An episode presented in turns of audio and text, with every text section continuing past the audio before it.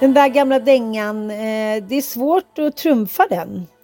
Ja. Abba is the shit. Ja, jag inser att det är ju verkligen ett nyårsband. Ja. Det finns något lite vemodigt men också hoppfullt. Ja, jag håller med dig. Gränsen är skör. Det är liksom de här skilliga tryck. Liksom, liksom melodierna på något sätt till poppiga stråkar. Och också att det är så här, ja, it comes with the territories. När åren går så är det mycket som är vemodigt med nyår. Men också mycket som är hoppfullt. Det finns faktiskt en möjlighet tycker jag som är ganska mentalt gångbar. Att stänga dörren kring ett år. Ja. Och tänka så här, nej men vet du, nu räcker det. Inte till sånt här jävla skitår. Nu jävlar. Och du har ju berättat att det är eh, kreativitetens år. Ja, kaninens år, ja precis. Ja. Får man eh, pippa mycket då? Eh, det, var, det verkar vara lite allt möjligt på den fronten. Det var väldigt lustfyllt och ja, men, speciellt för folk som ville bli kära. Då var det riktigt bra. Och är man i relation skulle man satsa på att gifta sig eller förlova sig och sånt där. Mm. Ja, nej, men själv har jag alltid drabbats jag utav lite nyårsångest. Inte bara för att jag tycker att nyårsafton är kanske den pisstristaste högtiden utav dem alla. Eh, men för att jag också känner en rädsla för ovissheten vad ett kommande år faktiskt har att bjuda på. Till skillnad från dig som känner hopp och inspiration och pepp, så känner jag bara hjälp, vad läskigt här. Varför? Ja, men jag vet inte, jag gör det varenda år. Alltså det är en stor, stor vecka av ångest för mig. Det jag känner så här, hur ska det gå? Kommer jag vara lönsam? Kommer, kommer det lösa sig? Vad kommer jag få för uppdrag? Alltså det är massa så här stora tankar. Jaha, det handlar tankar. Egentligen bara om jobb och pengar eller? Nej, det är bara jobb och pengar. Ska det gå med barnen? Hur ska det gå med familjen? Ska vi bo kvar? Hur kommer det gå med räntorna? Alltså du vet, det är bara gnager ah, ja. på olika saker. Inflation. Men det, är inte så, det låter inte som att det är så mycket andliga frågor, mer praktiska, att du är orolig för att du inte ska kunna provide. Men nu är ju, du vet ju du att jag är Sveriges mest pragmatiska kvinna, så det här med andlighet och mig, det är ju inte jätte, jätte mycket sånt. Men däremot nej, nej, så nej, gör nej, jag nej. ju någon, en liten andlig grej till varje år, och det är ju att jag antingen går och spår mig, och förra året var jag hos ett medium, och den här gången har jag varit hos en en mental energicoach.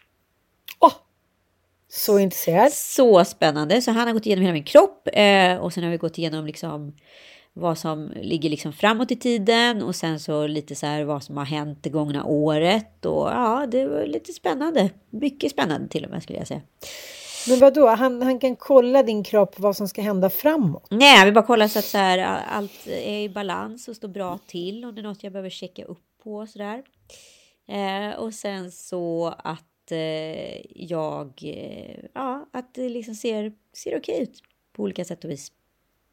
Men vadå, hur ser man det? Med en liten lampa? Eller känner man? Eller trycker man? Eller? Eh, han trycker. Han trycker. Fast inte ens från Nej, samma stad. Han stoppar in den också. Han stoppade in den också. Det låter som det är väldigt hemligt allting.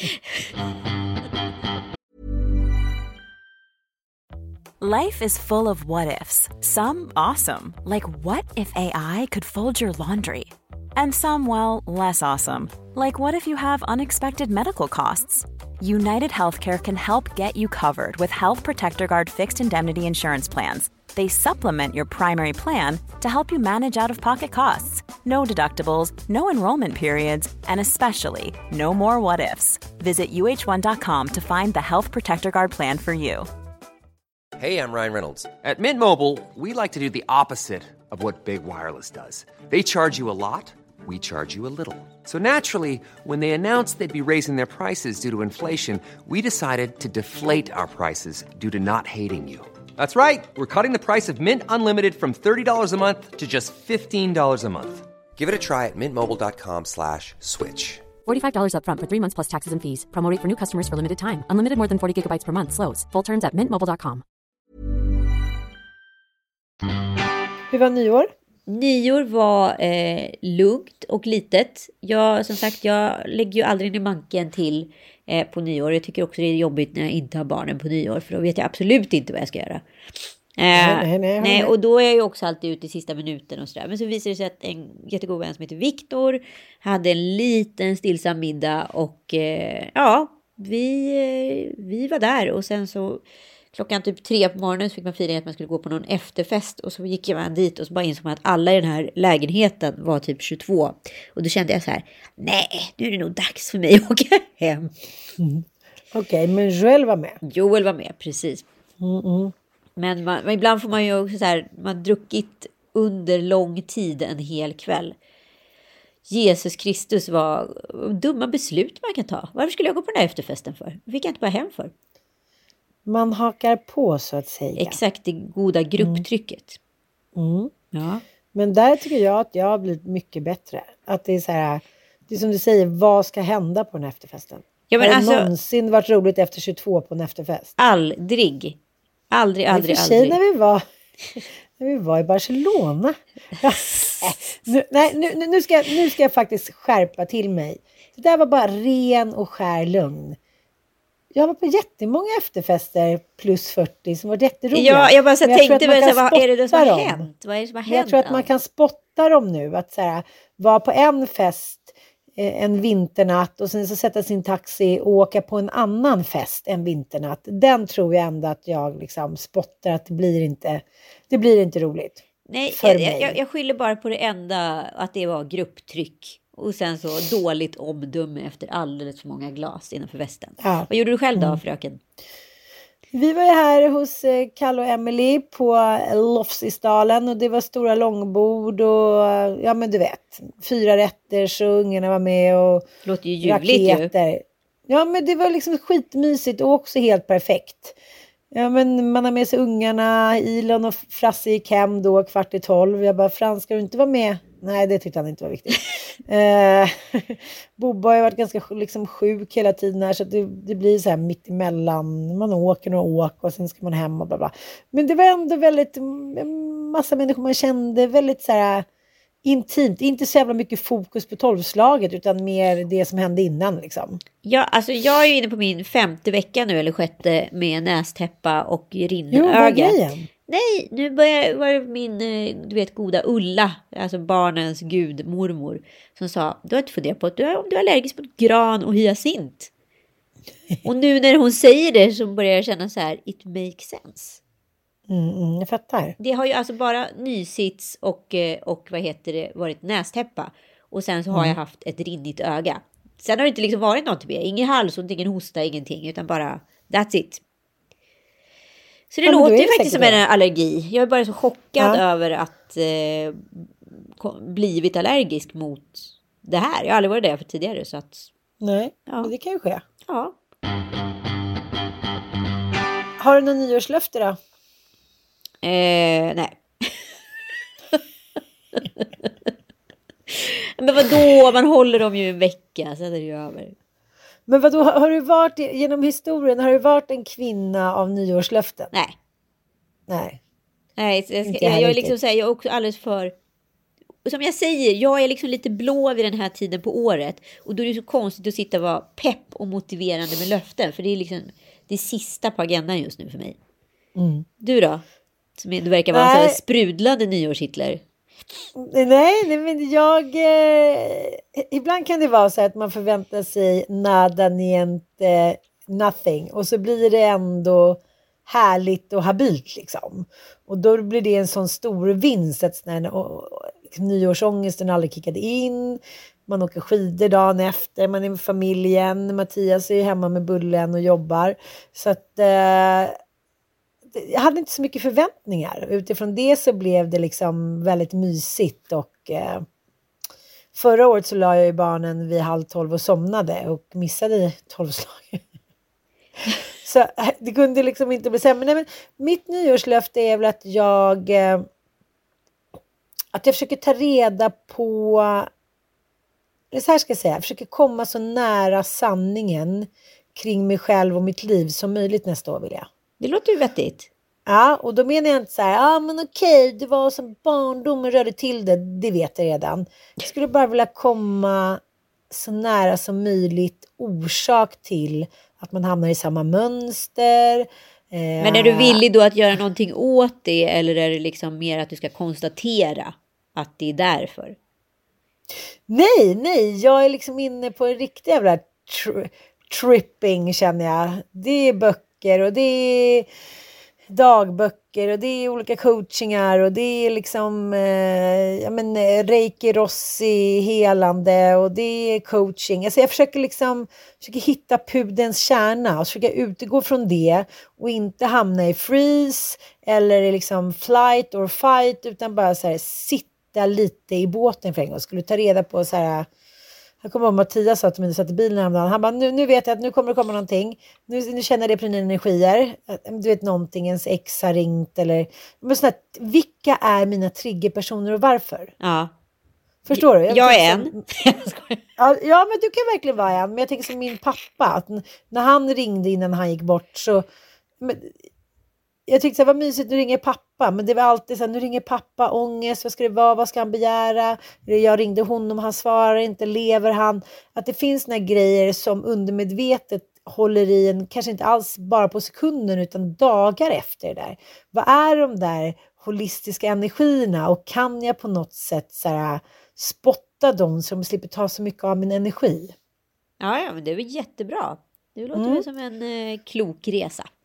Ja, så det, det är väl min, liksom, eh, min resa. Och så var det så kul för att eh, en killkompis till mig som jag har känt massa, massa år. Eh, jag var nere och handlade på ICA idag. Och då, eh, vi pratade med honom igår. Och så står han där, du vet, tio år senare. Och då pratade vi just om det där. Han, han sa det så himla roligt. Han eh, ska flytta ifrån. Han och hans fru har levt tillsammans flera år fast de inte varit ihop. Liksom. Och han hade med sig sina döttrar här. Och nu ska han flytta till egen lägenhet och hitan och ditan. Och så sa han bara på skämt. Men det är inte bättre att vi bara bor i kollektiv. Jag bor med våra gamla polare. Och ni bor med era tjejkompisar. Så ska vi bara träffas och liksom dricka lite vin och ha lite kul. Och då var både jag och min tjejkompis. Men vadå? Och så kan vi ju ligga lite. Han var så här, ja ja men om vi orkar det annars. Kan vi ju bara liksom hänga. Och våran stress, även fast det bara var ett tankeexperiment, så blev det att han var så här chill, men fan om femton år så här, orkar vi ens ligga? Orkar vi leverera? Kan vi inte bara ha lite härligt? Hur vi kvinnor fortfarande är så här, okej okay, men, men om, det inte, om ni inte vill ha oss för det, om ni inte liksom är attraherade av oss, var, var, varför ska vi då träffas? Och sen så började jag garva åt det. Nej men jag tänker att så här, det är så jävla mycket fortfarande kring oss kvinnor och utifrån oss själva och våra känslor att vi reagerar på direkt. Ja, vi är inte attraktiva längre, vi är inte attraktiva på marknaden. Fast han sa det ju mer som ett roligt tankeexperiment. Vi kan bara träffas och dricka lite vin och hänga och snacka och bli. Han bara, men jag kan leverera lite petting liksom, men mer orkad. Vi så här, ja, nu ska vi inte, ska vi ändå inte ligga lite grann då? Vill inte ha oss då då? Att det hela tiden... I, hos oss också refereras i vår liksom inre känsla av vårt värde, att det handlar om att vi ska vara åtrådda. Och jag tänkte på det nu när jag, jag lyssnade på Jenny Strömsets vinterprat, när hon berättade om att hon hade blivit utsatt för ett övergrepp. Och så liksom som ett brev på posten så blir det såklart reaktioner från andra och, kvinnor. Ja, vad härligt det vore om en man skrev någonting någon gång. Eller... Om han gick in i en diskussion eller... behöver inte ens vara en debatt. Att det var så här, jag fattar. Ja, det är svårt för oss liksom. Man blir fulla tillsammans och man tänker så här... Det vill väl hon. Jag vet inte, kanske har vi starkare drifter när vi dricker och ni inte har det. Inte vet jag. Någonting bara. En frö till en diskussion. Det behöver inte vara debatt hela tiden, precis som du säger. Det behöver inte alltid vara så här. Den jäveln! Nej, men det är ju det där. Jag är så trött liksom. Uh-huh. Att det inte finns bara liksom en diskussion. Det måste mm. alltid vara svart eller vitt. Debatt onsdag. Ja. Ja men det är ju det är svart eller vitt hela tiden. Det går inte att vara mm. grå. Och jag skulle önska det var, jo, det var fan, det var fan det enda jag sa faktiskt under den här nyårsmiddagen. Vad jag önskade utav samhället var att det inte skulle vara så jävla polariserat och utan mer så här mm. kan vi föra samtal utan att gå. Alltså det är som att folk är livrädda för att eh, inte tycka svart eller vitt. Ja. För då får man också då får man också lite airtime om man tycker svart eller vitt. Ja, men jag tänkte verkligen jag ska verkligen inte dra, dra drapan om Margot liksom, men jag tänkte på att det finns så mycket vinster för alla i ett drev liksom, på något sätt. Att så här, den som skriver den vassaste kommentaren, den får mest likes på sin kommentar. Och då blir det liksom en valuta i det här hatdrevet liksom. Alltså att det är så mycket vinster i att vara så polariserande på något sätt. Och jag, mm. jag blev liksom så här smärtsamt påminn när Elisabeth Höglund skrev sin text. Och jag kände att det var så uråldrigt. Och samtidigt kände jag så här, istället för att bli en ung arg kvinna så tänker jag så här, vi kommer från helt olika generationer med helt olika värderingar. Vad betyder det här? Om man kan omformulera, tolka texten på något sätt, vad betyder det här? Jag fattar vad du menar, men, men, men det är så, ofta förstår man inte vad, vad man har varit med om förrän långt senare. Jag såg en liten minidokumentär om årets Nobelpristagare i litteratur, Annie Ernaux, tror jag att jag uttalar rätt. Eh, och hon fick då frågan så här, varför hon började skriva.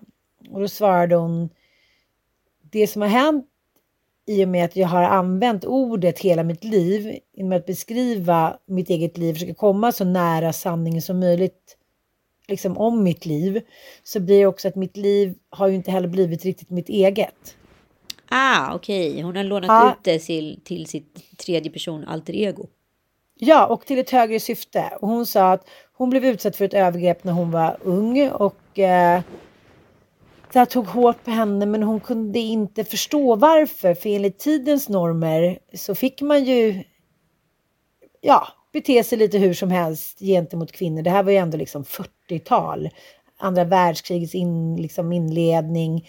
Ja, men den här rädslan hon pratar om som vi aldrig kan förstå hit och dit. Och det var, då sa hon, jag var tvungen att börja skriva om det för att förstå vad jag hade råkat ut för och varför jag blev så traumatiserad av det. Eftersom tidens normer sa ju bara så här, men det är så det är. Det är männen, de är sådana, de är si och så, du drack eller lite. Precis som Höglund gör nu, att säga ja, ja, det får ni förstå själva att ni tar ansvar för ert liv. Att ni, att ni liksom, om ni dricker och blir fulla, då, då är ju det en invit till en karl liksom. Då känner jag så här, nej men gud vad du nu ska vara på något sätt liksom, eh, jag vet inte, du vill ha det sist, krama ur den sista uppmärksamheten i ditt liv på något sätt, jag vet inte.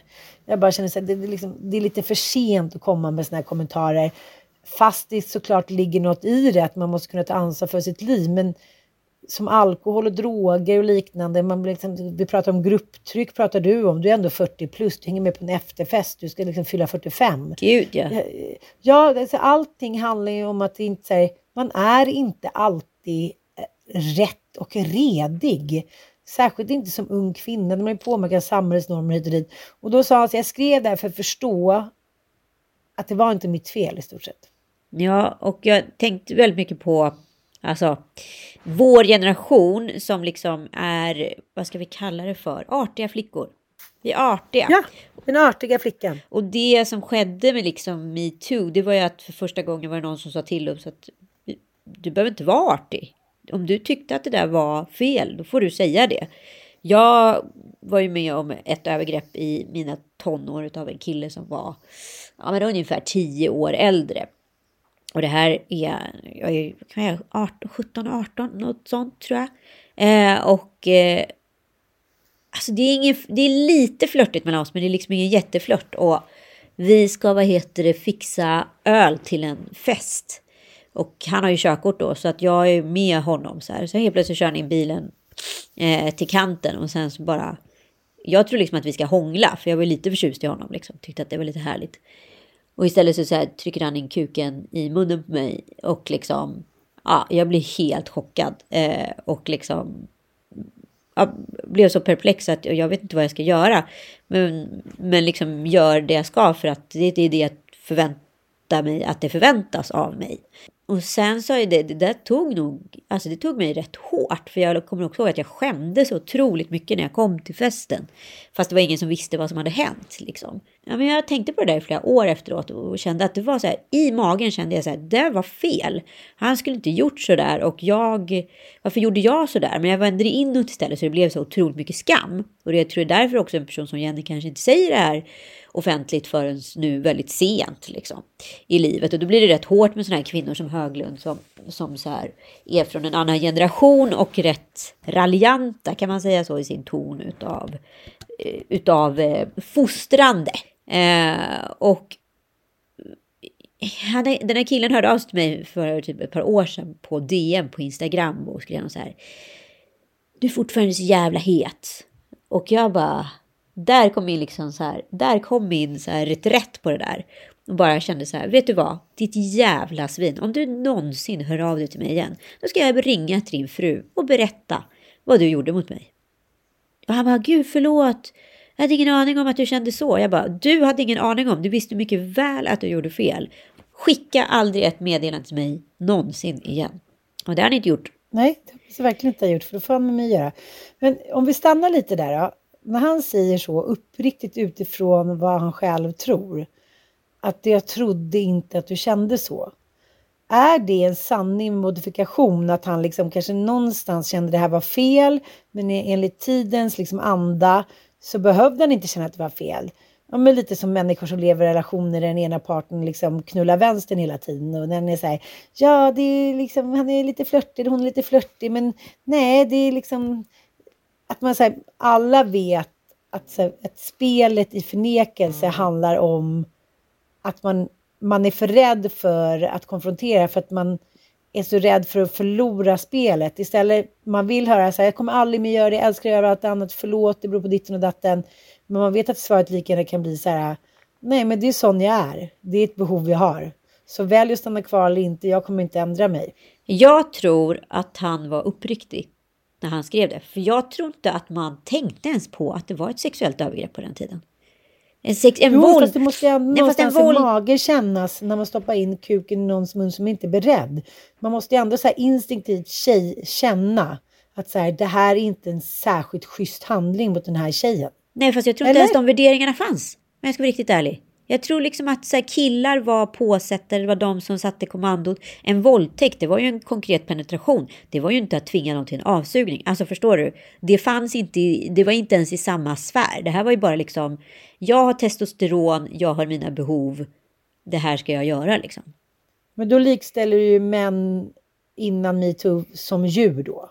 Inte alla Tant. män, absolut inte alla män. Men jag tror på riktigt, utifrån den tidsåldern vi växte upp i, det var ju därför Fittstim kom. Alltså som var föranlagan, eller vad ska jag kalla det för, till, till eh, MeToo. Som var liksom så här, det räcker nu. Vi orkar inte med er, det där jävla gubbslem. Men fortfarande så var det ju att den eh, kvinnorevolutionen, den slog ju liksom lika hårt mot andra kvinnor. Den... Den sa ju inte bara att män är idioter alla Uffe Lundell, utan den sa ju också att kvinnor måste sluta vara bimbos. Den var ju liksom en sån jävla dubbel, dubbelkommunikativ liksom, revolt, så att det var så svårt att veta vad som var vad. Man vill ju absolut inte vara en bimbo, och jag tror att den här bestraffningen slash artigheten, den hängde liksom ihop med att det inte fanns några guidelines för hur vi skulle reagera på sånt här. Jag tror absolut, jag kände ju att jag hade blivit övergreppad. Fast jag kunde inte formulera det för mig själv. För jag kände också så mycket så här skam i att jag hade blivit det. Och att jag hade gått med på det här. Som att, så, så, jag tror inte det var konkret. Jag tror, jag tror kanske inte det var konkret för Jenny heller förrän flera år senare. Nej, det är det jag menar. Och det är så här, man blev ju väldigt eh, så här, betuttad i äldre killar när man var i så här... tio till sjutton, arton års ålder liksom. Och tänkte så här, gud de är så världsvana, fast de åkte omkring och så här kack i hemgjord bil. Alltså det finns något inbyggt i oss, så, så här, ja men du vet att killar med en viss liksom åldersdisparans, de är så här, de är världsvana och du vet, man blir lite imponerad. Och det, jag tror inte alls att det är på samma sak längre, att det är så här, åh en fin bil, jag blir imponerad.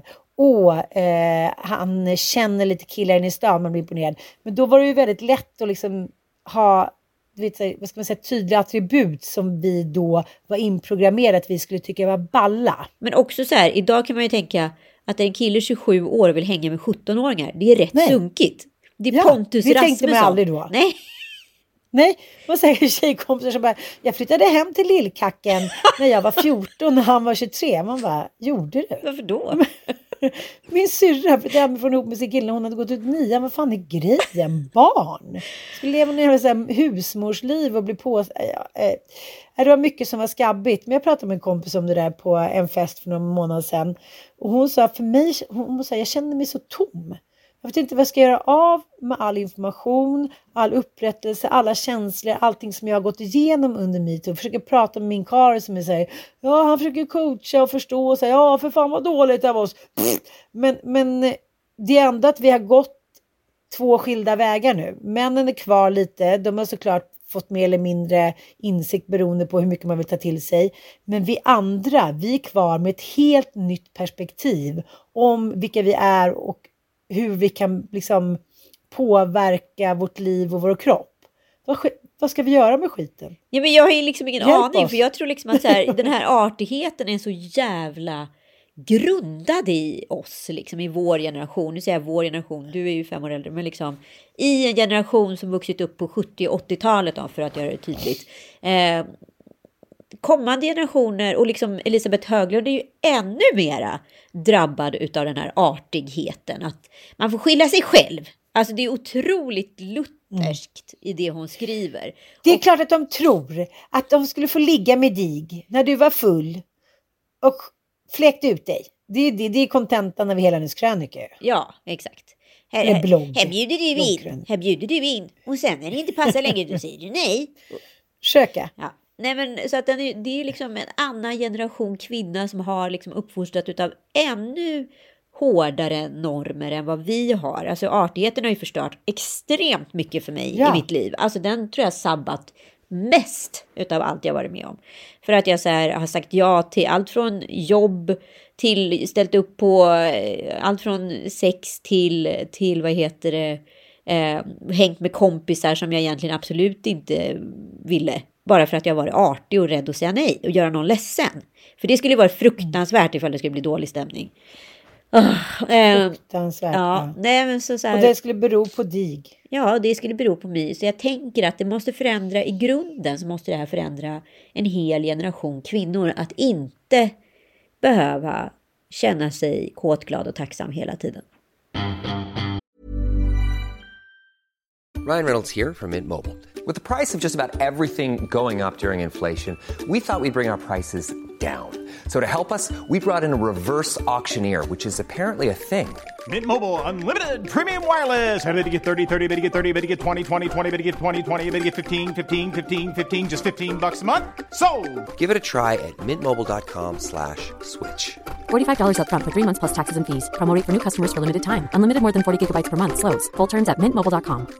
Quality sleep is essential. That's why the Sleep Number Smart Bed is designed for your ever-evolving sleep needs. Need a bed that's firmer or softer on either side?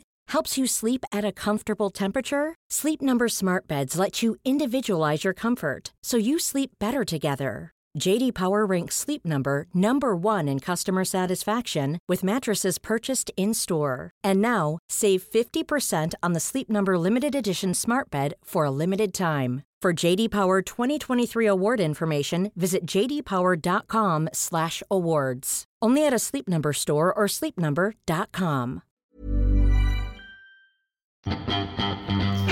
Men jag, jag tycker att det ligger någonting så otroligt starkt i det där att vara artig. Och jag tror att det ligger så mycket mer i det. Just för att vi är första generationen där man lever i någon relation där båda kan få ta beslut. Det är inte givet att den ena ska gå upp på natten och amma. Det är inte givet att den ena ska göra karriär. Saker och ting är inte längre förutsägbara. Nej. Men trots det att vi liksom, man behöver då inte vara artig och ställa upp på allting, liksom bliva vid sin läst, vara modig, liksom låta mannen gå före. Men vi vet, vi vet ändå inte vad vi ska göra av det. För vi kan vara arga på debattsidorna, vi kan sitta på tjejmiddagar, vi kan skälla ut våra män. Men den stora handlingen har vi inte kommit till än. För när det väl gäller, då vågar vi inte riktigt på grund av det som inpräntat i oss. Att vi ska vara artiga och inte skapa dålig stämning. Fast det här är också spännande, tänker jag på. Att Egentligen så har det ju hänt, det är vår generation, din och min ans, som är felprogrammerade. Egentligen så står Elisabeth Höglund-generationen och den nya unga tjejen mycket närmare varandra än vad vi gör. Vi är egentligen motpolen. För de har helt olika spjärn till varför de inte vill ha sex. Eller Elisabeth Höglund-generationen vill inte dricka alkohol och bjuda ut sig för att då kan man hamna i dåliga sammanhang. Under tiden eh, den här tjejen som är född på nittiotalet eller tjugohundratalet, hon vill inte hon vill inte ha sex för att hon vet att hon kan bara säga nej. De är mycket liksom närmare varandra på ett sätt. Mm, mm, och vi är ju där, vi är ju den felande länken i, i det här. Vi är proppen. Vi är proppen. Men vi måste försöka ta reda på vad vi ska göra de här senaste årens förändring. Liksom, vad ska vi göra av den här, så här, dels skammen och dels insikten, men också gåvan som har givits oss för resten av vårt liv. Jag tror inte att vi, vi sitter fortfarande så fast med vår lilla fläta och tofs och liksom hel och ren, att vi, vi sitter med den här liksom skor, stora skatten i famnen, men vi bara, vi sitter där. Vi, vi väntar på att någon ska komma och säga så här: så här gör vi nu. Och det är ingen som har tagit den rollen. Nej, men alltså så här, jag har en tjejkompis som för ett tag sedan var vänstrade. Och eh, hon är liksom, ja men, lite äldre än vad jag är. Och, och hon gick hem med någon kille, det blev jävligt fullt. Och det, det liksom, hon kanske inte var helt nöjd med det som skedde. Men hon då, i sin relation som så här gift familjekvinna, hon skulle aldrig kunna våga gå och anmäla. För att det skulle ju dra... Det skulle ju skada mer än vad det skulle liksom generera i hennes fall. Är hon ja. fortfarande fast i den här artigheten då? Eller vad, vad är det där? Är vi tillbaka till skuld- och skamträsket? Eller vad händer? Nej, men jag tycker du, du har ju... Dels har du ju gjort poddar för Her Care om liksom hur mycket hormoner kan ställa till det utan att vi vet om det. Eh, vi vill hitta en förklaring till att vi känner oss som helt andra kvinnor liksom. Vi har helt annan, eh, vår kropp känns annorlunda, vårt psyke känns annorlunda. Det, det är någon oro tycker jag som tränger in i en när man liksom närmar sig eller är i klimakteriet som man inte känner igen. För den är inte som innan, den är inget hopp om liksom en ljus framtid eller familj eller att man är liksom viril eller fertil, utan den är... en ganska orolig punkt för någonting som har bekräftat att man är en, en kvinna som är värd någonting liksom. Precis. Och jag tänker också så här, som mina kompisar som är ute nu och skiljer sig, eller de kanske inte ens har skilt sig, och det pippas lite på vänstern och de blir skitpackade för de vet inte riktigt varför. Kanske är de klimakteriet, kanske har de druckit för mycket för de vill döva någonting, går hem med någon, blir packade, minns inte vad de har gjort, kommer hem då, jaha, eh, vad då ska man säga, femtio plus ringa till liksom snuten och säga: hej, jag är kan med en snubbe som jag låg med, men nu känns det lite som att jag blev för full. Jag vågar heller inte fråga om vi låg med varandra, för det känns ju kackigt att vara så här fyrtiofem plus och inte veta om man har knullat. Det får väl tillhöra ungdomen. Så att det, är så här, det är också så himla åldersbetingat. Helt plötsligt svänger det. Att man ska nästan... var glad att man fick det. Jag vet, det är jävligt. Alltså, det är så jävla intressant här. Eh, nej, men det är, ja. återigen är det så här. För hur då, ska vi reda i detta? Ja, men för då är vi inne på liksom så här. Då har du ju också, då är, då är ju spjärnet skuld och skam. Igen. Fast från en ny vinkel. Istället för att du bara var ung och dum. Eh, ja. Så är du nu liksom gammal och dum. Ja. Det är samma liksom. För du vet helt plötsligt att så här, risken i det här nu är väldigt mycket större. På något sätt. Du gör liksom inte bara våld på dig själv, du gör också våld på din familj. Så då är det bättre att ta den bestraffningen själv. Och, och vem, förlåt, men jag tror också att det känns så lönlöst med utsikten. Vem ska försvara liksom en femtio plus tanta Lora som har så här blivit packad och gått hem och snedpippat och inte kommer ihåg och känner sig lite våldtagen. Jävligt få i samhället skulle vara så här: stackars lilla flicka. Det är så här, men fyllerkärring, sluta drick då. Ja, men exakt. Jag läste en sån otroligt spännande artikel i D N som verkar vara typ den enda tidningen jag läser. Så går det när man har prenumerationer utav Emma Arbstrand, att eh, hon pratar då med han, den här härliga psykologen Fredrik Bom från eh, Gift i första ögonkastet, om ett syndrom som jag känner så väl igen, som heter, eh, eller kallas för på engelska, Sudden Repulsion Syndrome. Vet du vad det är?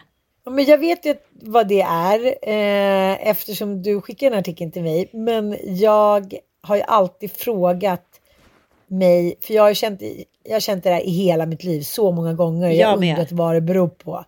Jag blev så glad när du skickade den här artikeln, jag bara, tack gode Gud för att jag äntligen får en förklaring till det här, för att jag har känt mig så jävla ytlig. Ja, men alltså det är mest så här, jag kommer också ihåg eh, när jag och Joel var i, i Rom, och det var väldigt Du nytt. Kanske ska förklara mm. först vad det är. Ja, precis, just det, jag kan göra. Förlåt. Eh, nej, men det här är alltså det här är alltså känslor av motvilja som kan liksom uppstå när man är rädd för att binda sig. Då kan man liksom skapa ett eh, så här obje- ett hatobjekt hos den man gillar. För, mm. istället för, och jag tänker att det här, det här, om folk hade koll på det här mer, då kanske liksom inte singelmarknaden skulle se ut som den gör. För jag tror att den här eh, Tinder-generationen, alltså det är så jävla lätt i den här visuella världen att få de här eh, repulsive syndrome att uppstå, för att, för att man så här hela tiden är så rädd för att bli sårad och binda sig. Och då när man ser en person som ser ut på ett visst sätt på bild, och när den då kommer i verkligheten, då, då är det så lätt. Alltså det är extremt hög fallhöjd. Och då kan man lätt åberopa de här känslorna. Så jag tror det är jättefarligt för en sån här Tinder-generation som inte vågar ha ett öppet sinne och gå på kanske en andra, tredje dejt, att åberopa det här syndromet. Jag kommer så väl ihåg när jag och Joel var i Rom. Och vi hade väl liksom haft, det här var jättetidigt. Och jag liksom kände väl väldigt tydligt där att jag höll på att liksom trilla dit på honom, men ville verkligen inte det, för jag skulle absolut inte bli ihop med honom, och jag hittade massa fel på honom under den resan, och liksom bestämde mig där och då att nu skulle det här avslutas baserat på de här felen som jag sökte upp och aktivt hittade då. Jo, men genom förslag då, så att man, om, om lyssnarna inte riktigt exakt förstår vad jag menar, men jag har ju så här några extremt tydliga sådana moments i mitt liv.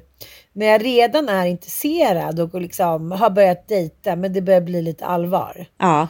Och eh, när psykologen säger att det här hör ganska mycket ungdomen till, att det är lättare, då, det är oftast ytlighets, jag menar så här, vilken ful skjorta, vilken ful frisyr, hur kan han liksom, eh, när han går så ser han ut som en jävla anka. Men jag håller inte med om det. Jag känner mig inte dugg botad vid femtio. Nej! Från att känna sig så här, jaha, du har klippt håret. Okej, eh, du ser ut som en så här amerikansk börsmäklare från femtiotalet, så tyvärr, jag är inte kär i dig just nu. Jag tycker inte bara att det behöver ske precis när du håller på att gå från flirting och smådejting till allvar, men det är där jag har mina tydligaste. Jag kommer ihåg eh, ett av mina ex, vi var på samma fest och vi gillade ju båda att stå i centrum. Jag kan fortfarande komma ihåg den där jävla skjortan han hade. Lite så här tysk, du vet nazi, alltså inte naziskjorta, men du vet så här kortärmad. Vem har en kortärmad skjorta i tjugoårsåldern liksom? Lite för starkt tragkragen och konstiga hornbåkade glasögon. Lite liksom, ingenting blev soft. Förstår du? Men jag visste ju redan att jag hade trillat dit. Ja, men exakt. Jag tänkte, Jag tänker så här, som man pratar ofta om att så här, kvinnor ska göra om sina män. Ja, men tack gode Gud för detta. Ja, verkligen. Tack.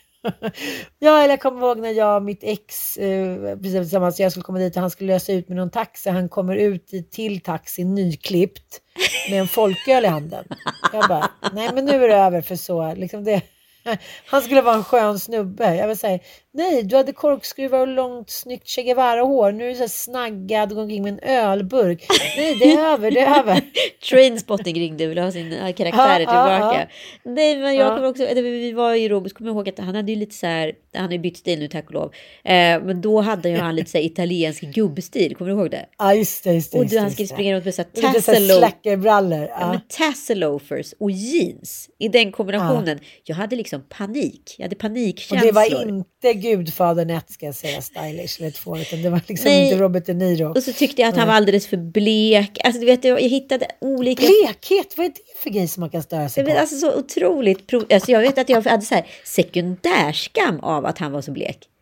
Ah. Första året. Alltså jag tyckte det var så jobbigt att han, att han var liksom det ljusaste människa jag hade sett i hela mitt liv.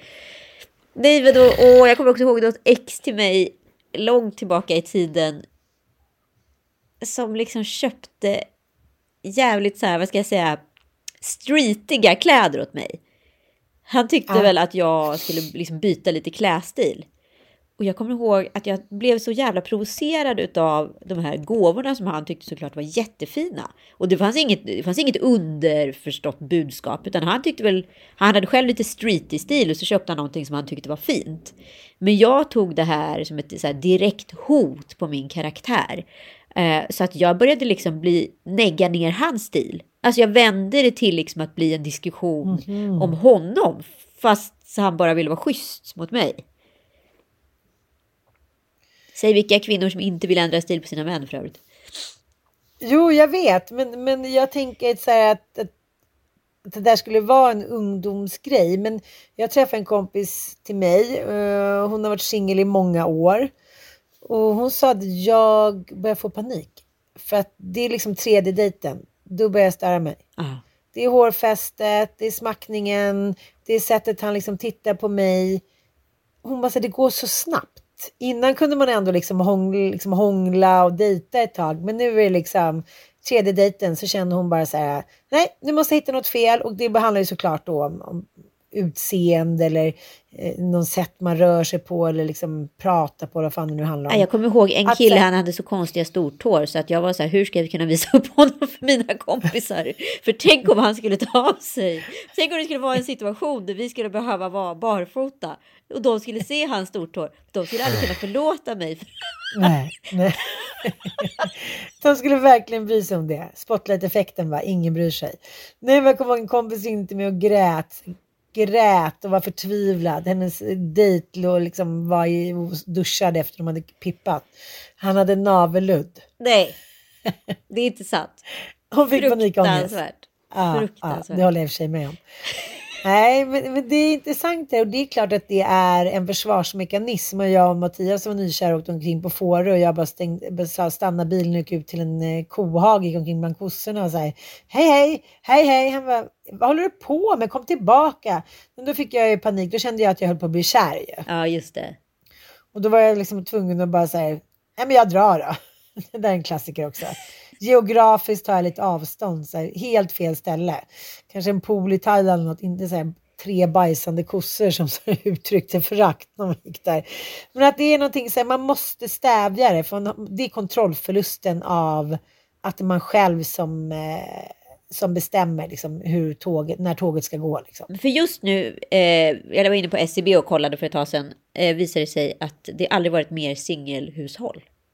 Nej. Så att de här datingapparna har ju liksom inte hjälpt till med att göra, om det nu att det är håller. Att det håller, utan så här, det har vi snarare liksom skälpt, och det måste ju hänga ihop så mycket med den här visuella världen vi hela tiden lever i, att så här, samtalet går ju hela tiden förlorat, och när vi hela tiden kan välja och vraka och ge liksom små kejsare i vår egen lilla kejsardöme, då, då, då kommer inte alla innanför portarna, så är det ju bara. Nej, och jag träffade några där på skiduthyrningen och de var så här, gud det är första gången vi åker skidor så här, jag bara, åh, ska alltid börja prata med alla typ, försök att inte oversharing, men det, men det går tydligen inte. Men båda var så här, hon var skitsnygg, han var skitsnygg, och de garvade så här, jag bara, men det är ju skitbra, då visste ni det om varandra, ni sa väl det redan på Tinder. De bara så här, hur visste du det typ? Och hon var så här, men det var en, en, en av anledningarna till att jag blev intresserad av honom på Tinder, att han skrev, jag har aldrig åkt skidor. Det är väldigt ovanligt i Sverige idag. Väldigt ja, ovanligt. Ja, så att jag tänker att så här, det är klart att det finns vissa ja, men, som man kan bli triggad av, så här, rolig, lite annorlunda information. Men, men vi går ju jävligt mycket på yta fortfarande. Och det är också det första vi rackar ner på när vi känner att vi har kontrollförlust, tror jag. Ja, ja, ja. Absolut. Mm. Mm. Och med de varma orden så tänker jag att vi avrundar den här podden. Det är ju fortfarande lite, som, lite mitt emellan dagar på något konstigt sätt. Så att det känns inte mm. som att så här, alla har kommit igång än. Jag försöker så här, jag har haft lite mejl idag och lite jobb. Men det är inte liksom, jag har inte duggat på kontot om man säger så. Nej, absolut inte. Det är väl skönt. Ja, både och. Ja, inte för dig då, för du är i panik. Men, exakt, ja. jag, tycker, jag, måste ju få, jag måste ju få utlopp för, för allt det här som måste ut. Så att, det var perfekt med massa mm. jobb nu. Mm. Då sätter vi igång med showen. Ja, ja, Ann. Vi ska sätta igång med showen. Kom upp med ett datum för en workshop så kör vi. Mm. Puss och kram och gott nytt år allihopa där ute. Gott nytt år!